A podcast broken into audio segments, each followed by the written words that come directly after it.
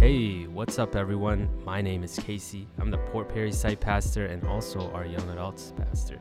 You're listening to the Sanctus Church podcast. Our mission here at Sanctus is to glorify God by enabling people of all ages to become fully devoted followers of Jesus Christ.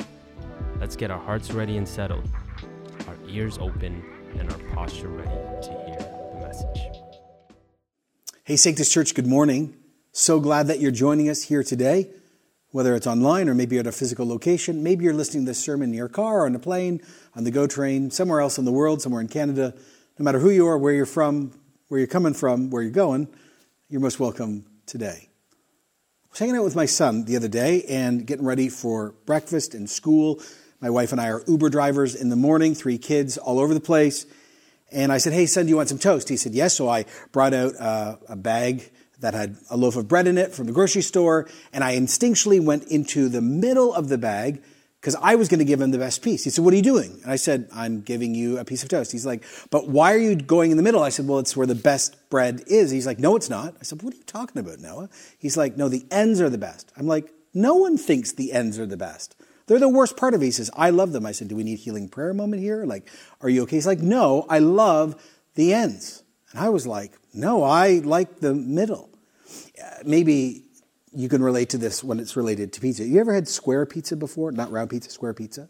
And if you actually ever get square pizza, there's always a debate with people. Do you want the middle piece with all the toppings, or do you want the side with the crispy crust? See, I, when it's a piece of bread, I don't want the crust. I want the middle. When it's square pizza, I want the sides. I don't want the middle. Got that in your head? By the way, which one's your favorite? Especially the pizza thing. Crust, especially crispy crust, or middle, or toppings. You can turn to your neighbor and tell them if you want. Either or, this is what I want to share with you today. This part of the book of Romans is the best part.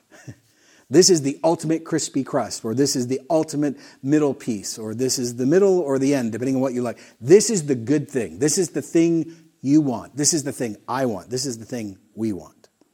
I'm really excited to preach this today. Uh, one person put it like this The heart of the Bible is Romans. The heart of Romans is chapter 3. The heart of chapter 3 is verse 21 through 31.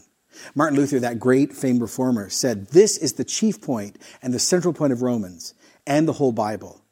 For all of us, again, no matter who we are, Christian for decades, months, weeks, not a follower yet, trying to check things out, uh, this small group of verses, we're all going to be challenged, encouraged. This is going to bring conviction and clarity. This is where the Christian faith gets crystallized. You can see it, understand it, you may not embrace it, but you're going to get it.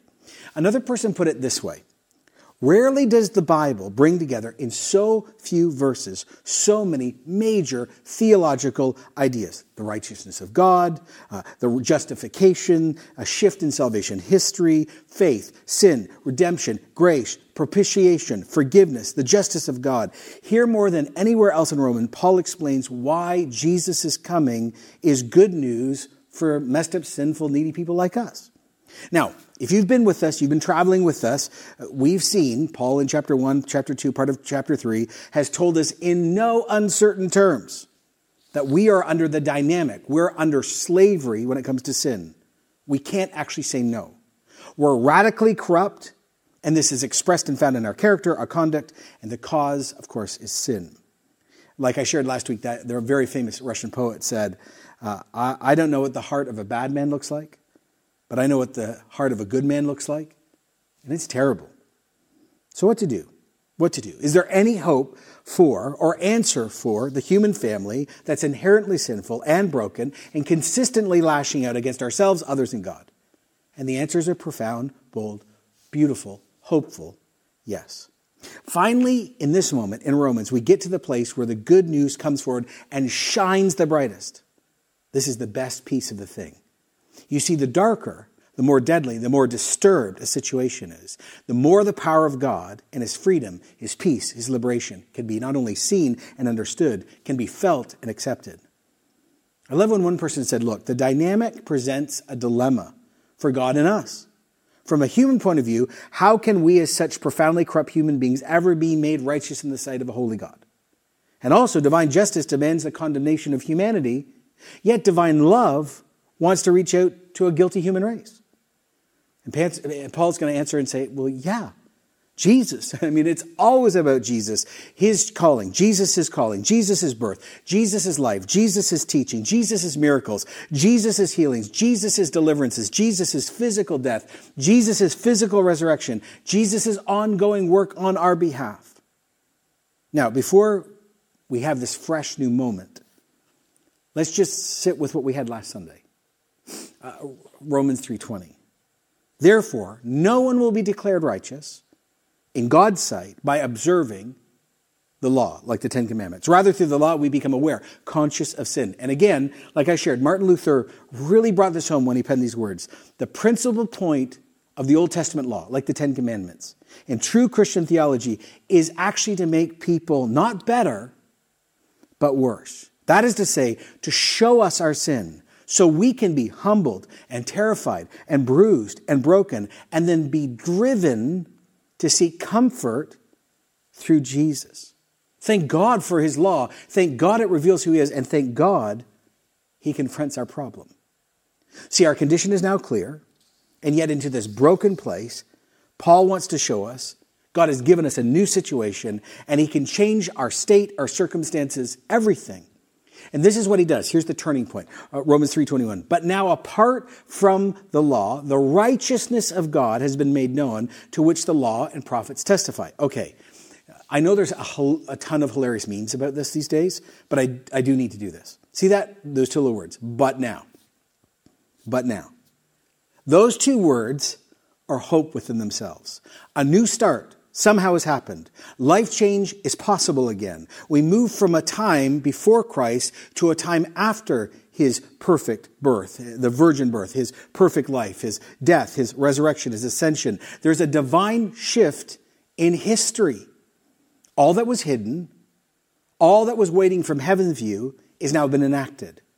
But as Paul is about to say, there's a continuity and almost like a discontinuity in God's working out salvation as we look at the Old Testament, specifically the law. Because he says, notice, this thing that's happening to you is apart from the law. The work of God through Moses, actually everything from Genesis to Malachi, can't fully contain the gospel. The law just keeps pointing us to the need for a radical external Savior because every time we keep trying to obey the Ten Commandments, we keep falling short. And so by the law, we see who God is, and by the law, we become aware, conscious of what sin is and our sin. And it forces us again and again and again to actually need something beyond us, something so powerful, so precious. It has to be given. It can never be earned. It's from the outside. That's why Paul says the law and the prophets point to, talk about, they testify. The whole Old Testament again, Genesis to Malachi, is foreshadow pointing, preparing the world for one thing, for one person Jesus, the Christ, the Son of God. I love when one person said, The cross is not an afterthought by God or a plan B because plan A didn't work. It has been God's intention from the beginning of time to reveal his saving righteousness by sending his son as a sacrifice for us. So let me put it like this. Every sacrifice in the Old Testament, and every ritual in the Jewish faith, and every fe- feast that took place, and all the worship that happened in the time of Moses with the tabernacle, in the time of Solomon in the temple, all that was God given that makes up this awesome thing called the fabric of the authentic Jewish faith, the worship of the one true living God, the God of Abraham, Isaac, and Israel, is now fully understood in, expressed in, fulfilled in, and accomplished in through Jesus himself the Messiah, the King of the Jews, the Son of God. Now, Paul, knowing he, in sheer honesty, has overwhelmed us and broken us by showing us our true condition and our separation before God, he now moves us to this new place, this hopeful place, this place where we get to see and experience a new chapter of life. New life. It's actually the implications of Christmas are happening now. Hope is given now. The sun is rising. It's like twilight to midnight to noonday. Like it's just full out joy. What's the answer to our rebellion? What's the answer to our slavery? What's the answer to our corruption? Verse 22. The righteousness, this right standing with God, is given through faith in Jesus, the Messiah, Jesus Christ, to all believe, to all who believe. Therefore, there's no difference between Jews and non-Jews. Oh, okay, slow, slow down. Just put that verse back up. The righteousness is given. God does this thing. This is how God puts us right with Him. God makes you righteous. God gives us a new legal standing. God makes us friends again. Like I've shared so many times, it's like we as human beings are in a courtroom, and God is the judge, and He has actually pronounced we are guilty, and we are guilty, and there's nothing we can say. And then Jesus stands up and says, Yes, it's true, and I'm going to go take the penalty for them. I actually am going to go to jail for them for 30, 40 years. I'm going to do that. Or it's like uh, having a mortgage. Man, these days, especially with interest, interest rates go, going up, this comes home, right? Like, imagine you had a $20 million mortgage and you could never pay it off in your lifetime, nor could your children pay it off, nor could your grandchildren pay it off. And it was just like almost like a generational mortgage. And all the compound is interest and all. And someone walks into the bank and says, just so you know, I got the 20 million, I'm going to pay it off, and I'm also even going to pay to break the contract. That's what's being offered here. And this new standing comes when faith is enacted. Faith just means to have informed trust in something or someone. So who do we have faith in? Jesus Christ. You have to trust in Jesus. The Jesus of the Bible has to be the same as the Jesus of faith. The Jesus of faith is the same as the Jesus of history. Jesus was fully human, fully God. He's the Christ, the anointed one. We have faith in him because not only he claimed to be God and was God, not only what he did, he's the only one who died, went to the other side and came back and told us what's there. This is why it's good news for great joy, great joy for all people. For all who believe or put their trust in Jesus, this thing happens to them. Now, this word believe matters. Again, if you're a seeker, a skeptic, trying to understand this, lean in. One person said it like this When you hear the word believe, it carries the basic idea of trusting in or relying on or putting your faith in something. When used in the New Testament, related to salvation, it usually is in the present continuous form, which could be translated is believing. Daily life is filled with acts of faith. We turn on the faucet and we just trust what? It's safe to drink. We drive across a bridge and we have faith. We trust it's not going to collapse. We get on airplanes all the time and we just trust we're going to be okay. We as human beings could not survive without having implicit trust in all sorts of things. Actually, almost all of life requires natural faith. And Paul says, well, if that's true in life, let me tell you, you need to have faith supernaturally. But as Paul has said in Ephesians 2 8, but a faith is given to you that it's not from yourself, it's a gift of God.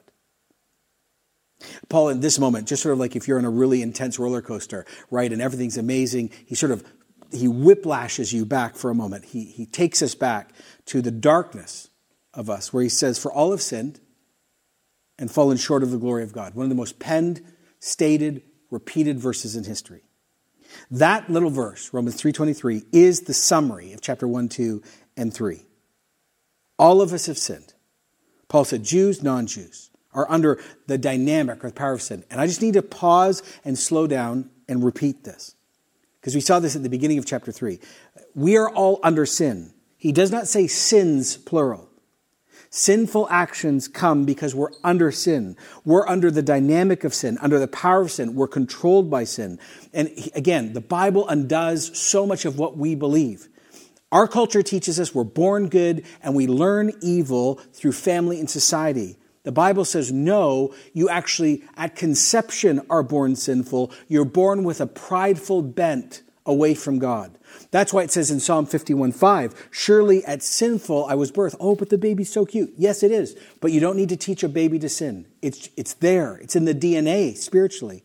And then he goes farther sinful from the time my mother conceived me. Again, like I said last week, if sin was the color blue, then every aspect of us would have a shade of blue. One speaking to a 35 year veteran at a funeral parlor said, Look, I've had every age and every nationality and every body size and shape and every religion represented on my table. And when you cut a human being open and look inside, it's just never pretty. That's true physically, it's even more true spiritually. All of us have sinned, all of us condemned, all of us under the wrath of God, all of us with a heart of sin, all of us bent away from God, the most religious person on earth, the most unreligious person, secular, spiritual, postmodern, modern, kind, unkind, wicked, righteous, baby, children, teen, young adult, adult, those being born, those dying, all under the slavery, the inability to say no to sin. We've all fallen, to use the old ad, we can't get up. We've fallen away from the glory of God. For all have sinned and fallen short of the glory of God. The word glory means opinion, reputation, image, reflection. We all cannot measure up to God's holiness, His presence, His radiance. It's interesting, if you read Jewish authors, they actually speak of Adam in the Garden of Eden, sharing the literal glory of God, reflecting the literal light of God. And when he sinned, that glory disappeared in him. And we've shared that fate ever since. But that's not the end of the story. God did not let us fall farther and farther and farther. He intervened. We're fallen, but there's so much more going on. That's why Paul says, For all have sinned and fallen short of the glory of God, yes, and all are justified freely by his grace through redemption that came by Christ Jesus. Okay, keep that verse up. I need to unpack some of this. And are justified. The word justified is a word that every Christian, and also those seeking, should know about. It means to be in good standing, to be made righteous, to be acquitted, we're guilty before God, and then through the work of Jesus, we become not guilty because he takes the penalty. Now, to understand the power of this little word, notice we're not acquitted for a period of time. We're put into right relationship with God, and all sins, past, present, and future, are dealt with, accounted for, and removed. And this is done, look, freely by his grace. We get declared, we have Jesus' literal life and work transferred from, from him onto us, and it's done by mercy. I love when one person pointed out this is so powerful. Notice, God pronounces a Christian in right standing at the beginning of their relationship, not at the end. And again, this brings home the idea that God does not save a human being by what they do over a lifetime by trying, but chooses to do it for us and on behalf of us at the beginning. So, if you embrace Jesus, you're made right, you're free, it's a gift. And then he says, we're not just justified, we get redemption. I've preached this a lot of times, so I'm going to do it again. Redemption is such a powerful, amazing, offensive, beautiful, life giving word. It means to liberate someone by paying the price or paying off a ransom. So I, I, want you to catch this. In Paul's day, this word was used connected to slave markets. So if you were captured in war, or you couldn't pay off your debts, you were sold into slavery, period.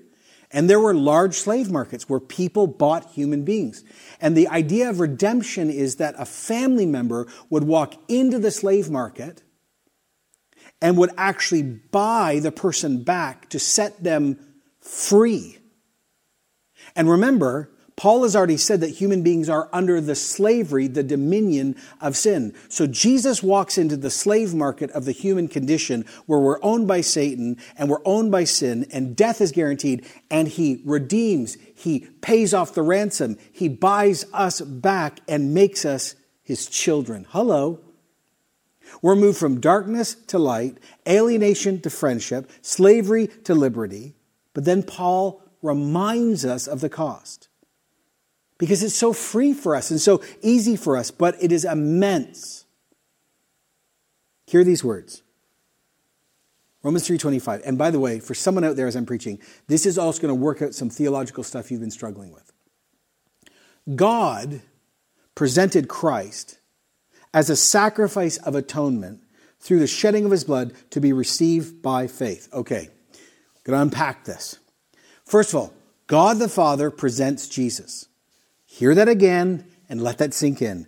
God gave Jesus over. Before the beginning of time, God within himself decides to give himself for our sakes. Salvation is free and costs heaven everything. God the Father gives Jesus up, gives Jesus over to deal with our sin. On Good Friday, the terrible events that took place, the execution of Jesus, the gloating of Satan, all the sin of the world being placed on Jesus, the death of Jesus was the very plan of God to bring deliverance into the world. He loved the world so much that he sent Jesus and exposed his holiness to sin. Now, there's so much more even going on here because we were like, this is so weird. Is this like cosmic child abuse? The Father's just throwing. No, no. Remember, Jesus is equal to the Father. He, this is a triune God. There is agreement at the beginning to do this. Jesus wasn't forced, he willingly came, and the Father sent. Now, that phrase, sacrifice of atonement, is where we get an Old English word called propitiation from. And it's directly connected to this Jewish religious act called the Day of Atonement. You might know it as Yom Kippur. So let me just read what, how another pastor summarized it. On the Day of Atonement, this is in the Jewish faith, a high priest was to take two male goats before the congregation of Israel. He'd cast lots, like flipping a coin, to determine the fate of the goat. Now, he didn't believe in chance or fate. This was a way of releasing control into God's sovereignty.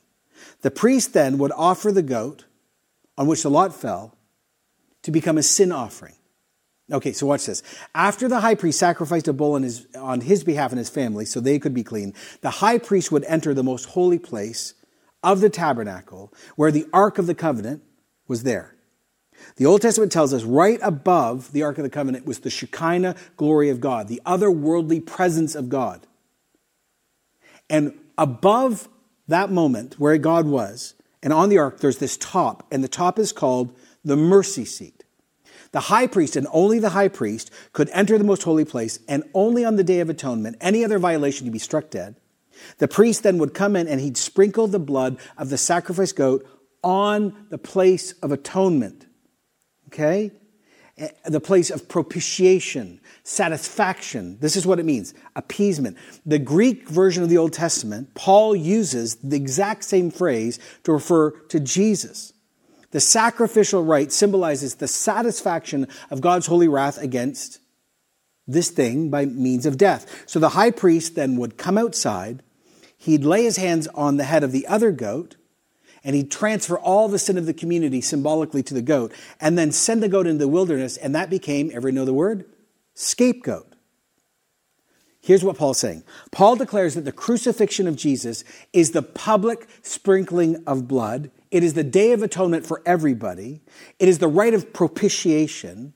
First, as one person says, the atonement of Christ satisfies the wrath of God and demands justice for human sin, and it also deals with slander against God. So when Paul says that Jesus is our sacrifice of atonement, he's actually saying Jesus is our mercy seat, and Jesus becomes our scapegoat, and Jesus is the place where all of our sins are laid upon him, and Jesus is the sacrifice where the blood is spilled to be placed on the mercy seat, so God can actually deal with our issue, and Jesus is also the high priest that stands between us and a holy God, because he's the only one who's been perfect, because he's the mediator. And this is why we get the full picture of the profundity of Jesus and why we could never earn our salvation because we can't be the sacrifice and we can't be the mercy seat and we can't be the high priest. We can't be any of this. But Jesus is all of this. One person said it like this All of this refers to the removal of God's wrath by providing a substitute. The substitute is provided by God. The substitute, Jesus Christ, does not ignore sin, cancel sin, or pretend it doesn't. He actually, ready, absorbs God's wrath and diverts it from us to Him. God's wrath against us is just. We learned this in Romans 1 and 2. And it's spent, not withdrawn. So let us not trifle with God or trivialize his love. We'll never stand in awe of being loved by God until we reckon with the seriousness of our sin and the justice of God's wrath against us. But when by grace we waken to our unworthiness, then we can look on the suffering and the death of Christ and say, and this is love, 1 John 4:10. Not that we love God, but he loved us and sent his son to be, ready, a wrath absorbing propitiation for our sins. Now, if that's not enough, Paul rounds out this moment and he gives us sort of heaven's view and earth's view and a view beyond time. And he says, God did this to demonstrate his righteousness because in his forbearance and his patience, he had left the sins committed beforehand unpunished. He did it to demonstrate his righteousness at the present time as to be just and uh, as uh, so as to be just and the one who justifies those who have faith in Jesus. God has to deal with sin. But God also loves. And so he actually says, this is where grace, mercy, love, and holiness all mingle. And then he says, look, where then is the boasting? It's excluded, not even welcome in the room. Because of what law? The law, the law requires works? No, because of the law that requires faith. We maintain a person is justified by faith apart from works of the law. Paul basically cries out, Look, everyone, we're all on the same footing, and anyone who would embrace Jesus Christ gets saved and liberated. And since there's only one true living God, one true living God, and there's only one way to salvation, it's open to all. The common denominator for all of us here at Sanctus and everyone around the world is if you embrace Jesus by faith, then there's forgiveness and unity. That's why he says, Is God the God of the Jews only? Is he not the God of the non Jews too? Yes, of course, non Jews too. Since there's only one God who will justify the circumcised, that's a Jewish uh, way of saying the Jews, by faith, and the uncircumcised, the non Jews, through that same faith. We do then nullify the law by this faith? Not at all. Rather, we uphold the law. So here it is. What have we seen? What have we learned? What does all this work mean? Who deserves all the credit for salvation? God does. Who's the salvation for? Anyone who wants it. And what does God's word do? What does the law do? What does the Ten Commandments do? What does it play? It shows us our sin, reveals who God actually is, and moves us towards Jesus. What good news of great joy for all people. Salvation, I want you to catch this, is transferred, not bought. Salvation is free, it's not earned. Salvation is a display of love, not duty. Salvation is a declaration of faith. And when if you embrace Jesus, every single metaphor Paul uses becomes an actual living reality in your life. In the law court where we are guilty, we get justified and someone goes to jail on our behalf. In a world which is basically a massive spiritual slave market, we get bought back, we get redeemed, we get to be home again. When we face God himself, we're covered at the altar by Jesus, our high priest, their mercy seat, our ongoing sacrifice. As John said, John the Baptist, behold the Lamb of God that takes away the sins of the world. This has been done by Christ for us. He's pardoned us. Hello. He's liberated us. He's filled in the gap for us. He's done everything for us. Now, for you who have not met Jesus in a deep, honest, authentic way, maybe this is the first time you're hearing the good news, or maybe this is the hundredth time. I'm just going to say this again. All of the above can be given to you if you would trust in, believe in, you would receive in faith Jesus Christ and accept his work and his love on your behalf. But you have to admit you've fallen short. Like I've shared many times at Christmas, when you go to the church in Bethlehem, where um, Jesus supposedly was born, it's built over the site. You have to bend down. There's this little door that you have to bend down to get into this huge church. Why do that? Because what that's physically demonstrating is you have to humble yourself before you enter in to beauty, life, truth, holiness, purpose. You have to admit you're fallen. You actually need to say, I'm a sinner needing saving. You have to come to the place where you say, I'm going to trust in Jesus alone, and I'm not trusting in any other faith and any other religion or any other spirituality or my own rights or my own look. Like, no. You that are not Christians today, you need liberation. You don't need more money. You don't need more sexual expression. You don't need more power. You don't need more cultural rights. You don't need more friendships. You don't need more self expression. Eh, for you who are not married, though, you might want it the answer is not a spouse. It's not more knowledge. It's not more education. It's not more therapy. It's not more mindfulness. It's not more meditation. It's not more spirituality. It's not being more scientifically rooted. It's not being more religious. You need liberation. You need a Savior. That's why Paul said in Romans 10 9, if you confess with your mouth Jesus is Lord and believe in your heart God raised him from the dead, which implies all the stuff he did is true, you will be saved, justified, redeemed, all the things. What do you do? What do you do with Jesus? Someone just needs to say, Lord, have mercy on me, a sinner, and meet him. Many of us who are watching and listening, we're Christians, and um, there's a million voices in our world competing to form us, to disciple us, to make us. You know, it's funny, our mission statement is we want to, you know, become more fully devoted followers of Jesus, and yet there are a million voices telling us to become more fully devoted followers of a lot of other things. And we could have missed it. I did. But I just want to either remind you or re-invite you. In Romans 3:21, I want to go back to that, and again, I know it's a meme, but that little button, but now moment. But now, from a, apart from the righteousness, apart from the law, the righteousness of God has been made known. Those two little words, but now, are written over the door of your life. They're, they're literally like the status update of every Christian. This is the best description of who you are, what you're becoming, and what you will be. If you read through the scriptures, I love when one person pointed this, but now is used time and time again, and almost all the statements drive us to see God's work in our identity. So many of us are struggling with our faith. Many people are, have walked away from their faith. We allow others, the world, or the demonic to twist and break our faith when we choose not to see, to live in, and identify ourselves in how God has called us and identified our identity. His voice must have full sway and authority. So, you who are Christians, I just want to end this message by going through what the scripture says you are. Ephesians 5 8. You once were in darkness, but now you are light in the Lord. Live as children of light. Colossians 1:21 Once you were alienated from God, you were enemies against God in your minds because of your evil behavior. But now he has reconciled you by Christ's physical body through death to present you holy in his sight, without blemish, free from accusation. Anybody? 1 Corinthians 6 9. Or do you not know that wrongdoers will not inherit the kingdom of God?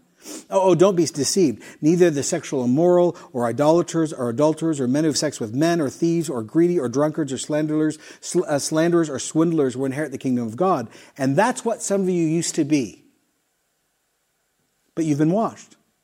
You've been sanctified. You're justified in the name of the Lord Jesus Christ and by the Spirit of God. Oh, we're going to struggle with this stuff. We're going to be tempted towards this stuff. We're going to move towards this stuff, but we no longer root our identity in this stuff. I think it's First uh, Peter 2:10. Once you were not of people, but now you are the people of God. Once you had not received mercy, but now you have received mercy. 1 Peter 2:25 For you were sheep that had gone astray, but now you've returned to the shepherd and overseers of your soul. You want to know who you are? You want to know where your identity is? You want to know how God sees you? You want to know how you live your life? Being a husband, wife, a friend, a mother, a father, uh, someone at work. You want to, here's what you are. You are a child of light. You are holy in God's sight because of Jesus right now, perfect in His sight. You're free from the power of sin. We don't have to sin. We're no longer slaves to sin. You are not accused, no matter your struggles, no matter what other people say about you, no matter how the demonic try to deceive you or what they say about you. You are clean. You're in good standing with God through Jesus. God's Spirit lives in you. You're part of the people of God. You've been given mercy. You have returned your name. You're kept for God. Jesus is your shepherd. Never going to let you go. So let the truth of God break lies that you hear, and some of you keep believing. But now is the truth of your life, and but now is your identity. As one tweeted, history should be learned from, but not lived in. But now is what is going to be said over us for all eternity. That's the amazing, loving God we have. In the name of God the Father, in God the Son, and God the Holy Spirit, I pray these things. One, thank you, Lord, that you love us so much that you confront us with your justice, your wrath, our sinfulness, the power of death, the dominion of sin, the presence of evil, to show us our lostness. I actually pray for people listening to this that still do not believe the seriousness of their lostness, that you, Holy Spirit, would open their eyes to see how lost they are. Do this because your mercy. Do this because your love.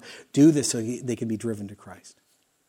For other people listening right now, would this be the moment, Holy Spirit, where you take them to Jesus? And if you've never accepted Christ, you just say, I believe in my heart God raised Jesus from the dead. I do believe Jesus is Lord. I cannot save myself. I ask Jesus to forgive me, become Savior and Lord. Have mercy on me, a sinner. Just pray that and ask for eternal life to take place in you. Repent of your sins, admit your sin, and turn. Lastly, out of this incredible, life giving, hope stirring text. I would ask in Jesus' name that Father and Son, you'd send the Holy Spirit to every single person within the sound of my voice, and you would specifically, in like a supernatural, uncanny way, point out where actually we are believing lies about ourselves, and actually those lies are having more power than what you've declared over us because we're in this new day. I pray for a cleaning, a cleansing, a burning away, a rerouting, a reorientation of many people in our church so they can start living out of the God given identity that is called into existence because God called us. It's fought for because Jesus died and rose again and the Holy Spirit lives in us. Forming, forming us, forming us this deep, deep hope that will help us persevere. Thank you that you've done this for us. Thank you that you love us. Thank you that you haven't abandoned us. Thank you that you're producing new things. Thank you for an identity that's deeper than what we could do, ask, or buy, or try to con. Just thank you, this is deep, rooted in us, established in us. Burn away lies, we ask in Jesus' name. And we said together, Amen. Thank you so much for listening. If you would like to learn more about us, please visit our website at sanctuschurch.com. You'll find ways to support our ministry and God's vision for this church. Last but not least, if you like what you're hearing, be sure to hit that follow button to be notified when another episode releases. Remember, we're all learning and growing, and we get to do it together. Let's stay in touch, let's stay connected. I hope you have felt refreshed from what you heard today God bless always, and we'll catch you next time.